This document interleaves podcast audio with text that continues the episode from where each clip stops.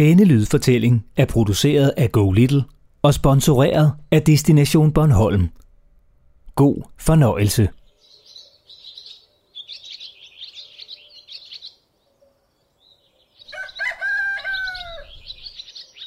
Hallo?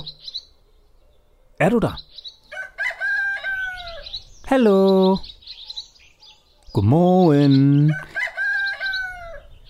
Du skal op nu.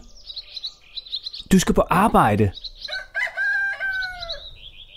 Og nej, det er ikke dit sædvanlige vækkeur, der ringer. Det er et gammeldags vækkeur. Det er nemlig hanen, der galer meget tidligt om morgenen. For nu er det tid til at komme ud af fjerne og i gang med dagens arbejde.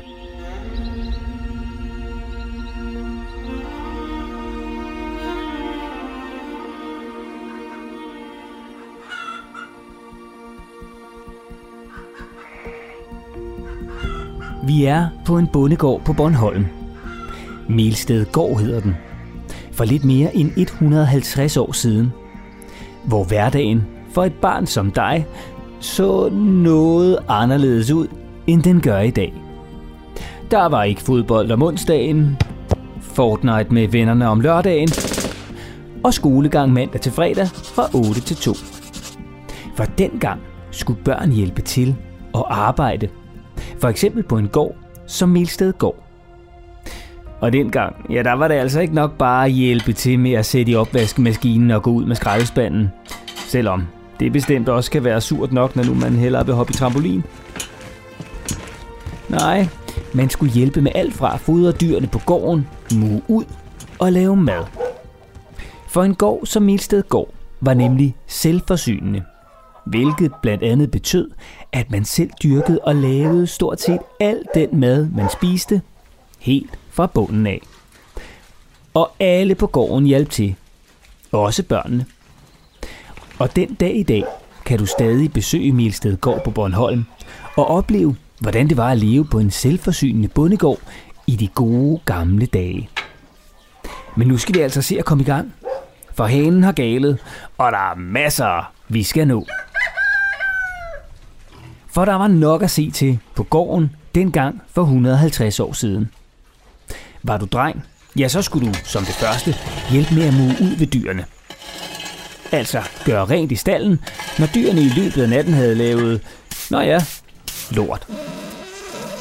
Og der var meget af det. Altså lort. For på gården var der både køer, grise og heste og du skulle nå at gøre rent hos dem alle sammen. Det var mega hårdt. Men prøv en gang at tænke på de kæmpe store guns, du fik. Armmuller, der ville få din far til at ligne Dummi Tarzan. Og efter at have luet ud i stallen, ja, der skulle dyrene have mad. Og om sommeren var det din opgave, som dreng på gården, at tage køerne med ud til højlyngen, altså en slags stor mark, hvor de kunne spise græs. Var du derimod pige på gården, ja, så var dine opgaver lidt anderledes. Faktisk stod pigerne endnu tidligere op end drengene. Det var nemlig deres opgave at fyre op i kakkelovnen, en slags gammeldags radiator, øh, så der kunne komme varme i huset. Samtidig var det også pigernes opgave at lave mad til alle de sultne folk på gården, så de fik noget at spise, når de for eksempel kom tilbage efter at have været ude på marken med køerne. Og som jeg sagde tidligere, så var en gård som Milsted Gård selvforsynende, hvilket altså betød, at de producerede stort set alt selv.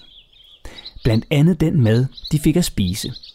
Og det var altså hverken pizza med ekstra ost på toppen eller spaghetti bolognese med mængder af ketchup, der var på menuen dengang. Nej, du kan jo lige prøve at gætte, hvad de egentlig spiste for 150 år siden.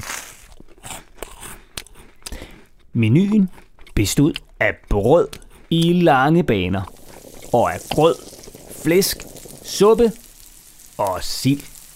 Vi er jo på Bornholm. Og var man tørstig, ja, så var det altså ikke vand, man drak. Vandet var nemlig slet ikke lige så rent, som det, der kommer ud af vandhanen hjemme hos dig i dag. Så man slukkede i stedet tørsten i kaffe eller i øl. Skål. Og hvad med skolen, spørger du måske dig selv. Ja, altså den var der ikke altid tid til, med alle de opgaver, der skulle klares på gården. Derfor gik mange børn på landet kun i skole hver anden dag, og havde fri, når der skulle høstes og graves kartofler op. Og skolebussen og mountainbiken, ja, de var altså heller ikke opfundet, så man gik frem og tilbage til skole i træsko. Og når dagen var omme, gik man tidlig i seng. Ikke på sit eget værelse, for der boede altså ret mange mennesker på gården, så der var ikke plads til, at man havde sit eget værelse. Udover mor og far og børn, boede der nemlig også køkkenpiger og stalkale. Så dengang sov man ofte flere i samme rum, og man lagde sig til at sove på en madras, der godt kunne krasse en anelse. Den var nemlig ofte fyldt med halm og strå. Og efter en lang dag i marken, i stallen og i køkkenet, sov man som en drøm. Lige indtil hanen galede igen den næste morgen.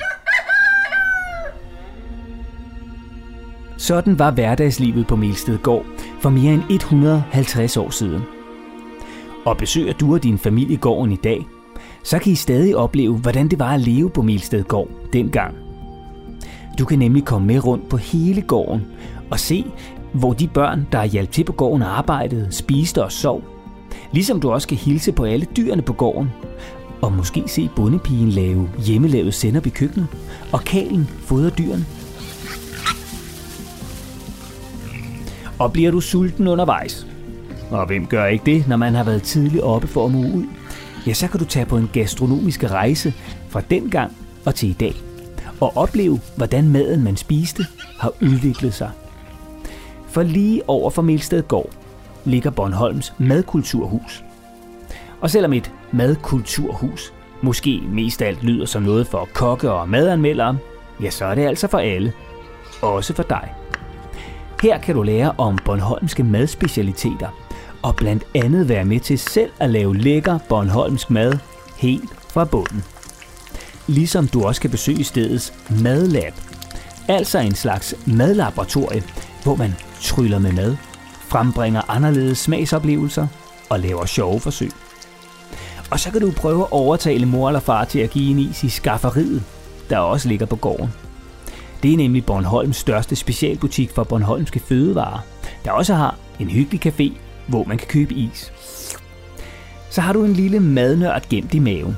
Eller vil du bare gerne opleve, hvordan det var at være barn på en selvforsynende gård på Bornholm, dengang for mange år siden? Ja, så er det bare med at komme afsted til gården.